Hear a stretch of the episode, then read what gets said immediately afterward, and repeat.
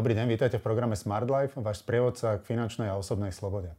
Som Marian Hlavačka a dnes sa budem rozprávať s Tomášom Pieruškom na tému osobná sloboda. Tomáš, ahoj. Aj Marian. Tomáš, čo konkrétne budeme z oblasti osobnej slobody dnes preberať? Z môjho pohľadu osobná sloboda je ten taký, taký konečný, ultimátny cieľ a, a mnoho ľudí vníma, že, že, že finančná sloboda je ten cieľ, ale podľa mňa finančná sloboda je len jeden zo spôsobov, ako sa dostať k osobnej slobode.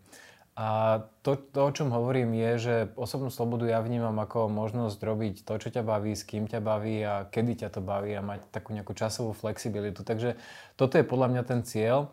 A ako hovorím, finančná sloboda, ako tou cestou, ako som išiel, je jeden zo spôsobov, ako dosiahnuť osobnú slobodu. Že najprv sa stať finančne slobodným a potom môcť robiť vlastne to, čo ma baví a s kým ma to baví ale dnes sa budeme rozprávať o tom, že ako sa možno stať osobne slobodným už počas tej cesty k finančnej slobode. To znamená, že nečakať nejakých x rokov, ale stať sa osobne slobodným alebo robiť veci, ktoré ťa robia viac slobodným už počas tej cesty, kým sa dostávaš k finančnej slobode. Dobre, no prečo sa potom ale ľudia viacej zameriavajú alebo viacej snažia dosiahnuť práve tú finančnú slobodu? Z môjho pohľadu sú to také dva hlavné dôvody. Ten prvý je, že je to taký, taký jednoducho uchopiteľný koncept, ktorý je jasný každému, že tvoj pasívny príjem pokrie tvoje náklady. To je jasné úplne každému. A ten druhý dôvod podľa mňa je, že ľudia častokrát nevedia o tých iných možnostiach. A ináč priznám sa, že to, to hľadanie tej osobnej slobody um, a cesta k nej je o mnoho komplikovanejšia, pretože človek nestačí, aby spravil pár technických úprav vo svojom rozpočte a naučil sa, ako investovať, také tie hard skills, ale je to o mnoho viac práca skrátka v tvojej hlave a v tom, že ako sa pozeráš na, na niektoré veci, ako ich vnímaš a, a ako pristupuješ k životu ako takému. Takže je to trošku ťažšia cesta. Dobre, skúsme si teda definovať osobnú slobodu, ale aj s konkrétnymi príkladmi. Z môjho pohľadu je to, tá, tá, tá, začína to celé takouto duchovnou slobodou, alebo tou slobodou v hlave. A taký asi najlepší príklad je, je Viktor Frankl a jeho kniha um, The Search for Meaning, alebo hľadanie, hľadanie zmyslu, tak by som to asi voľne preložil. Sú, je mnoho ľudí, ktorí skrátka žijú vo veľmi ťažkých podmienkach. On napríklad si prežil koncentrák, alebo je aj mnoho iných ľudí, ktorí povedzme majú prácu, ktorá je, je taká veľmi, ja to volám, že ohlupujúce, že skrátka dokola, dokola to isté.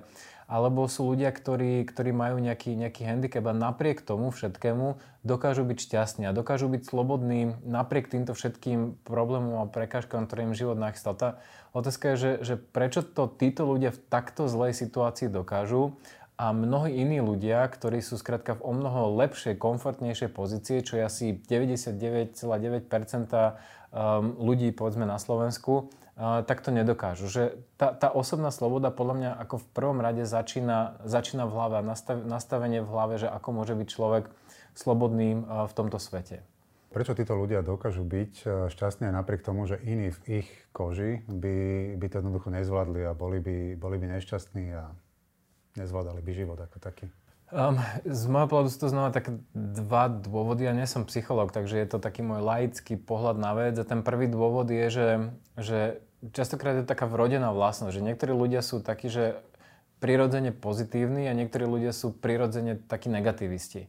Um, ale to, čo som ja zistil v živote, je, že tá, tá, tá druhá úroveň je, že ono sa to dá čiastočne naučiť. Ono sa skrátka čiastočne dá naučiť pozerať sa na veci rôznymi spôsobmi.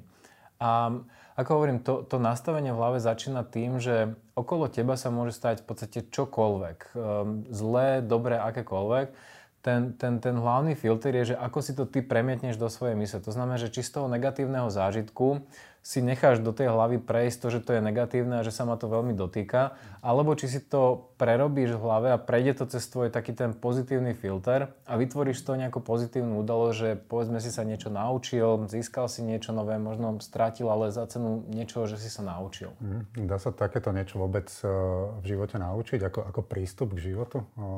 Nesúvisí to Nesúvisí to práve s tým, že v akom prostredí človek vyrastal a kde sa pohyboval v živote? Ako vravím, ako sú, je to asi kombinácia tých dvoch vecí, to znamená, že ako nejaké vrodené vlastnosti, ako ho vychovali a tak ďalej, ale podľa mňa tá druhá časť, tá, to učenie sa um, a praktizovanie toho, čo sa človek naučí, um, je, je to, to, to druhou časťou tej, tejto skladačky. A ja len, ja nie som, ako hovorím, nie som psychológ. Toto je skrátka veľmi dlhá cesta, skrátka nachádzanie nejakého osobného šťastia. To, čo ja môžem odporúčiť, sú iba ozaj dve knihy od Viktora Frankla a to je The Man's Search for Meaning, to znamená, že hľadanie zmyslu života. A druhá je od Anthony de Mello, volá sa to Awareness, alebo um, Awareness v preklade uvedomenie sa. A táto druhá kniha je podľa mňa veľmi, veľmi zaujímavá, pretože ona učí presne to, ako si vytvoriť ten taký filter medzi tým, čo sa stane vonku a čo si človek z toho premietne donútra. Dobre, čiže ak to správne chápem, tak ako prvé, keď sa bavíme o nejakej osobnej slobode, tak by sme mali začať prehodnocovať nejaké, nejaké vlastné myslenie a pohľad na život ako taký. Čo ďalej môžem urobiť preto, aby som dosiahol tú osobnú slobodu? Celý podcast je dostupný v rámci členskej zóny Smart Life Club. Ak ste už členom Smart Life klubu, prihláste sa do klubu a vypočujte si celý podcast. Ak ešte nie ste členom Smart Life klubu, objednajte si prosím členstvo na www.smart-life.sk cez hlavné menu v časti produkty a služby. Ďakujeme za váš záujem o program Smart Life.